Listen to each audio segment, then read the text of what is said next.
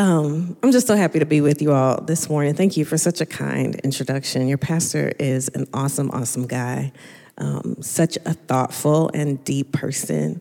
Um, you can really feel his care. Um, he talked about mine, but I could really feel his care in our conversation um, for me, for his family, for all of you. Um, and I'm just honored that that bore fruit that allowed us to be in this space right now. Uh, I also want to thank you for, uh, in the, the title of the sermon is Vulnerability Matters, and it was going to be Vulnerability Matters on August the 1st. Uh, and then Vulnerability Mattered. And, um, you know, my, my kid got sick, you all know.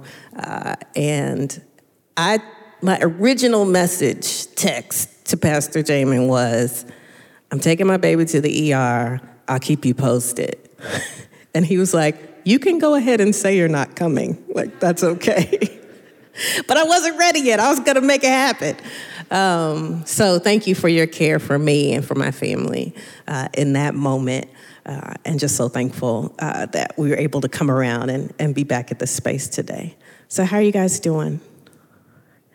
So I want you to know that I feel at home because I'm in a new church plant, new ish, right? How long can churches be new churches? I don't know. Um, but I'm also in a disciple church. You see my little chalice thingy here? Yeah. So this is the physical plant, right? Uh, is held with Central Christian Church. Is that still the, ch- the case? Mm-hmm. And I was ordained in the Christian Church Disciples of Christ in 2004, a thousand years ago. And so I'm at home two times over now. It's very exciting. Uh, and it makes me recall and think about my grandma. Uh, are there any grandmas here? We got some grandmas?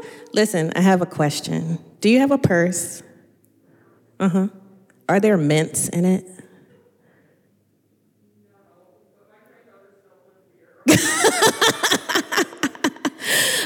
You know, you just like to check, like, but you knew, you knew where I was headed. Um, now I think about my grandma and I immediately think about mints. I also immediately think about getting pinched. I got pinched a lot when I was too loud uh, in church. Um, and uh, as I said, I was ordained in 2004. Um, and my grandmother was a really big part of that for me. Uh, she um, was at what's the adult equivalent of church camp? A conference. She was at a church conference and found herself in some conversation with some ladies from Chicago that she had not met. But of course, she was talking about her grandchildren, because that's what we do, right? Like, give me any opportunity. So she was talking um, to these people about me, and they asked her what I was studying. And she told them I was studying religion, which was not at all the case.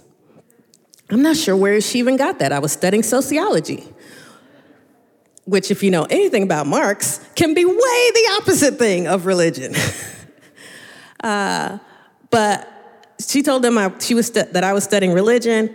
They said, Well, look, I run a divinity school. She ended up talking to the dean and a professor from a divinity school. And uh, she said, Give me your granddaughter's address. I should, I'll mail her some stuff about the school where I work. Well, at the same time, I was away in West Africa on a semester abroad.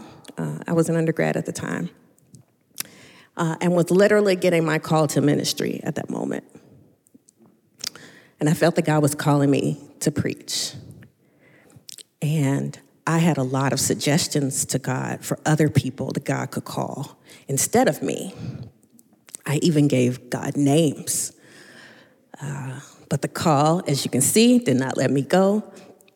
And so I told God I would go to divinity school, but no more promises after that. I didn't tell anyone. I got home, and in the mail, the four months worth of mail stacked up for me was an application to the University of Chicago Divinity School.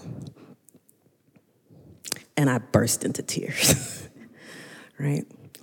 So, this is my grandma's fault. Uh, I call her Nana, and I always looked up to her. Um, when I see the vestments in this space and I see the plants here, these are all the things that my grandmother would have been doing uh, in our church where we grew up. She'd be making sure the vestments were not only on right, but that they were the right color for the right liturgical season.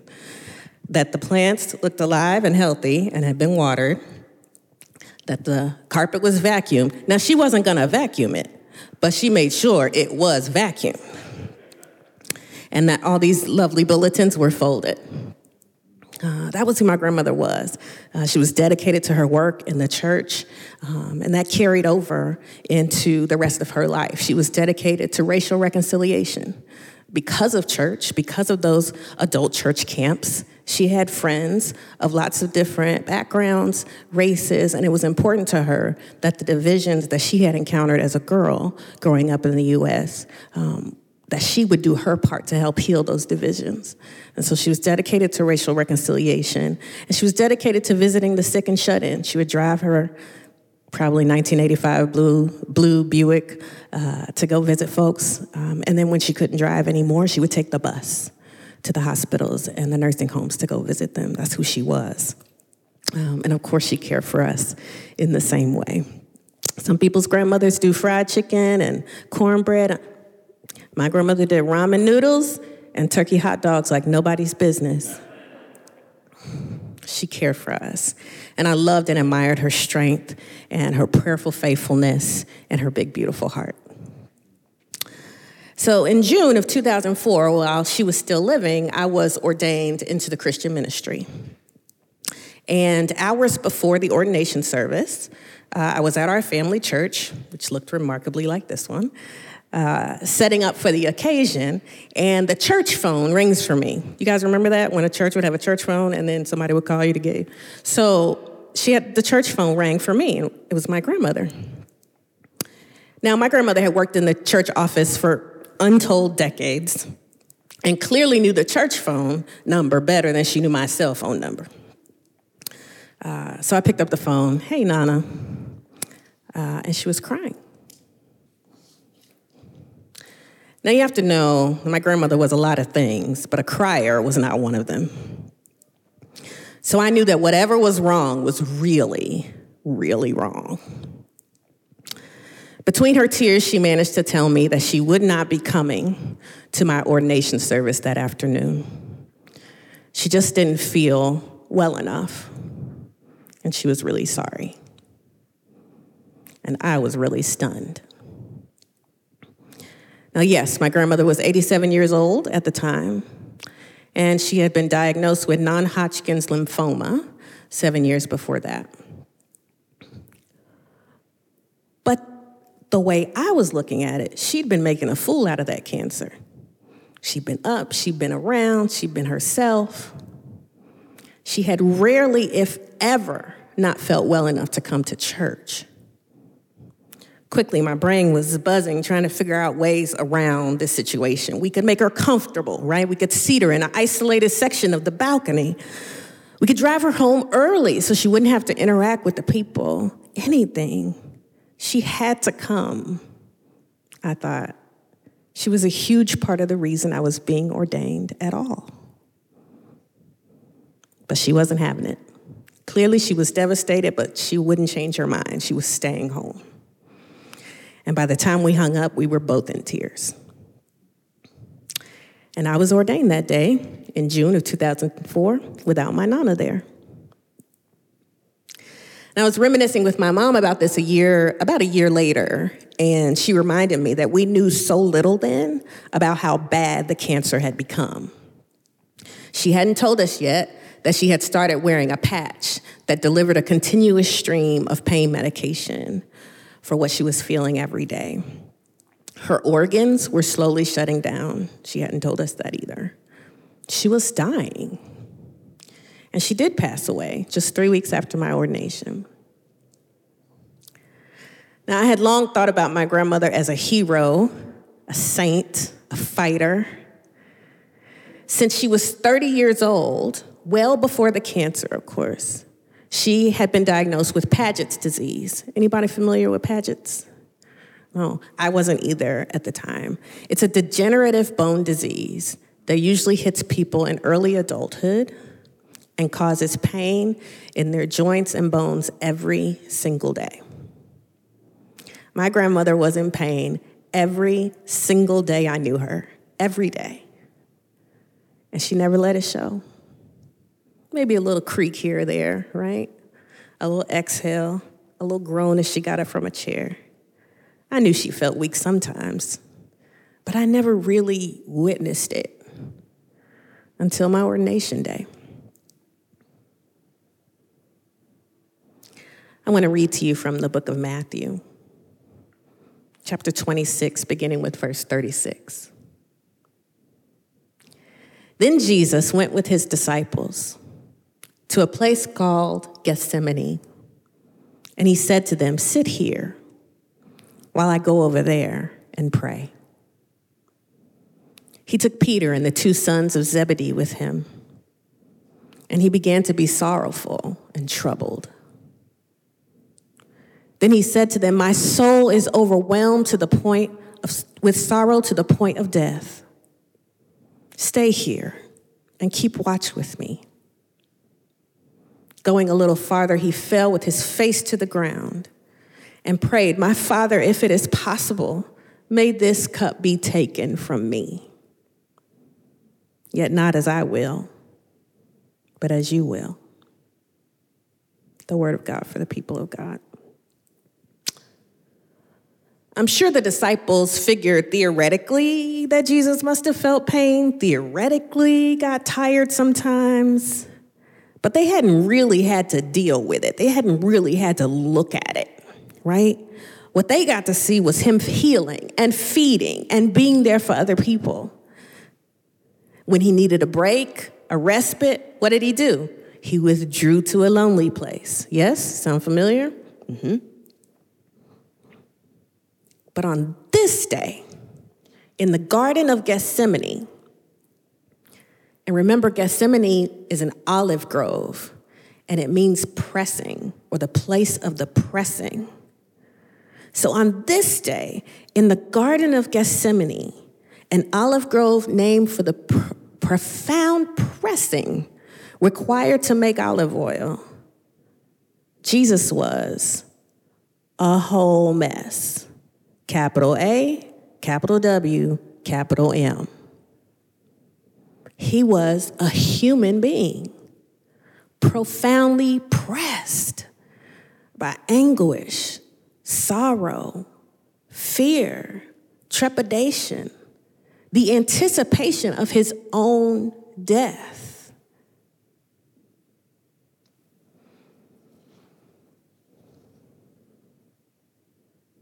Now, he told his closest friends the feelings were so painful that he thought the despair alone might kill him.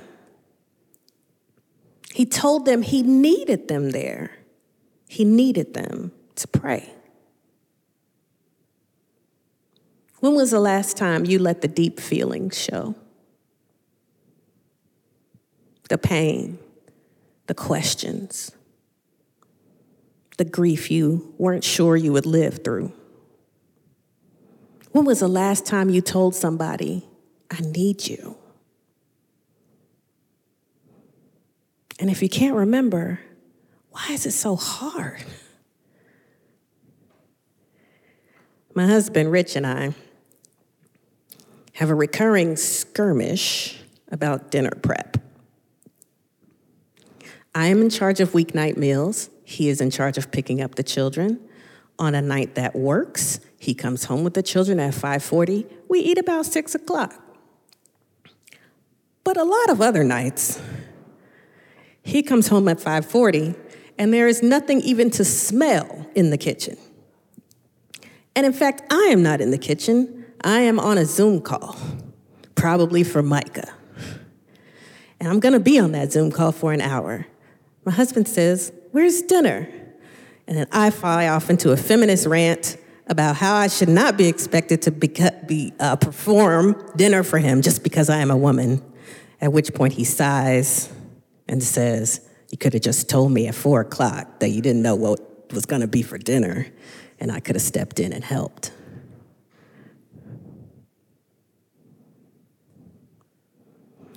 So, why don't I just tell him I need help? Because then I'd have to admit to him and to myself that I don't have it all together. That sometimes I screw things up. Sometimes it's all too much. Anybody ever heard of Brene Brown? Yeah. Social science researcher turned podcaster, author, speaker. She talks about this idea that con- the connection between two people doesn't require them to eliminate the possibility that they were either disappoint or be disappointed, hurt one another or be hurt. But the connection requires being vulnerable, open to all those risks, marrying somebody knowing that they might not be able to put dinner on the table every night. However, in opening ourselves to these risks, something else also becomes possible. Not just disappointment, not just hurt, but also love, forgiveness, understanding, honor, resurrection. In Christ coming to earth, God opened God's self to hurt, loneliness, fear, death. But at the same time, God made possible the glory of connection, love, forgiveness, inspiration, courage, and life after death. When my grandmother cried in front of me, it broke my heart. But it also broke open a lie. It broke open the lie that my hero was unshakable. It broke open the lie that being unshakable, unbreakable, is even required. Being a fighter like her meant sometimes tapping out. And learning this didn't make her any less a hero in my eyes. Instead, it liberated me to be just like her. No longer was she this far away person whose ideal I could never reach, right? Oh, I'll never be as strong as my grandmother. She lives with pain every day. I'll never be as tough as her. Even while she's struggling, she's going to help other people. All of a sudden, my grandmother was right here hurting like I hurt, brokenhearted like I'm brokenhearted, having to tap out sometimes and say, I need help.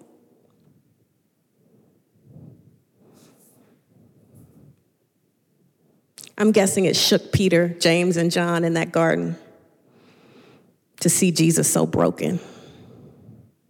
I'm sure they wondered if they had chosen the right guy to follow. But later on, you see something show up in those guys a particular kind of courage. Not that everything would always work out, not that they were unbreakable, but instead that their breakability was not the end of them, not the end of their story, not the end of their mission, not the end of their movement. In fact, their breakability is what allowed others, moved others to follow them. Because these imperfect, vulnerable humans were capable of carrying the glory of God to the world, capable of starting a movement. If the pandemic taught us anything, if it taught me anything, it's that we are all profoundly vulnerable. We are physically vulnerable, mentally vulnerable. As I heard on the TikTok this weekend, most of us are one, I'm sorry, ma'am, the ice cream machine at this McDonald's location is broken, away from a full scale meltdown in the front seat of a used Honda Civic. The world is actually on fire. And on top of that, life has the audacity to keep throwing regular life stuff at us. Sick kids need, that need to go to the ER, no time to make dinner, high gas prices, racial profiling, hate crimes, pay inequity, police brutality, broken ice cream machines, and broken promises. But what I hear God saying through this vision of a tearful Jesus crying out in the garden is that the way to survive this kind of vulnerability, this kind of pain, is not to pretend it isn't happening. It's not to pretend we can fast forward past the hard parts. Life is the hard parts. But life is also the chance to be open and vulnerable to pain and dare to keep loving, keep trying, keep fighting, keep caring anyway. I hear my Nana and my Jesus saying, Baby, be real. Be real. Take a chance and be your real, actual self in the place of the pressing. Now, it's not like Jesus went full ugly cry in front of all Jerusalem right? He pulled his disciples to the side and was like, I'm gonna go over here and pray and fall out. Y'all just keep watch. And then he went a little farther and pulled just the closest three aside and said, Y'all, I am really under the gun. I am really in the struggle. And then he went a little farther away than that, turned his face to God and did the ugly cry. It's all right. It's all right to be real. And it's not just permissible, it's not just okay, it's part of the Christian journey. It is what it means to be a person of faith, to show up before God as your whole self, to let those representations of God among us, your friends, your family, your loved ones, to let them see you sweat. It doesn't make you look bad. It makes that glory accessible. It takes a lot of vulnerability to engage in the work of justice. But when we march in the streets, it's not because we're not afraid of prison. Get that out your head. It's because we're afraid if we don't go, if we keep silent, they'll keep running our schools like prisons. When we stand before City Hall with our demands and our signs, it's not with a clueless bravado. It's with a real understanding that our ours or our loved ones' next encounter with law enforcement could be fatal. Yes, it's safer to stay home. Yes, it's safer to stay quiet. It's safer not to challenge those in positions of power. What if we fail? What if we're wrong? But we do this work of justice not because it's safe, not even because we can possibly make it safe, but because our lives and our neighbors' lives are in real danger. We do it not despite our vulnerability, but because of it. But when we do, we open ourselves up as my boss and form, my former boss and theologian, Christine Cope, would say, to both devastation and transformation. We open ourselves up to let our hopes become real, to let the things we fight for, march for, shout for, become reality in our midst. Know, my grandmother gave me the better thing that day at my ordination. She gave me the courage to be real more often. I'm not that great at it. I still show up at 5:30 with no dinner plans sometimes. But I'm learning to check in with my husband at 4:30 and say, "I got nothing, babe. You want me to order a pizza?" And we're closer because he knows that I trust him with my fallibility and he gets a chance to step up and rescue and save the day. And everybody wins. Also, everybody eats.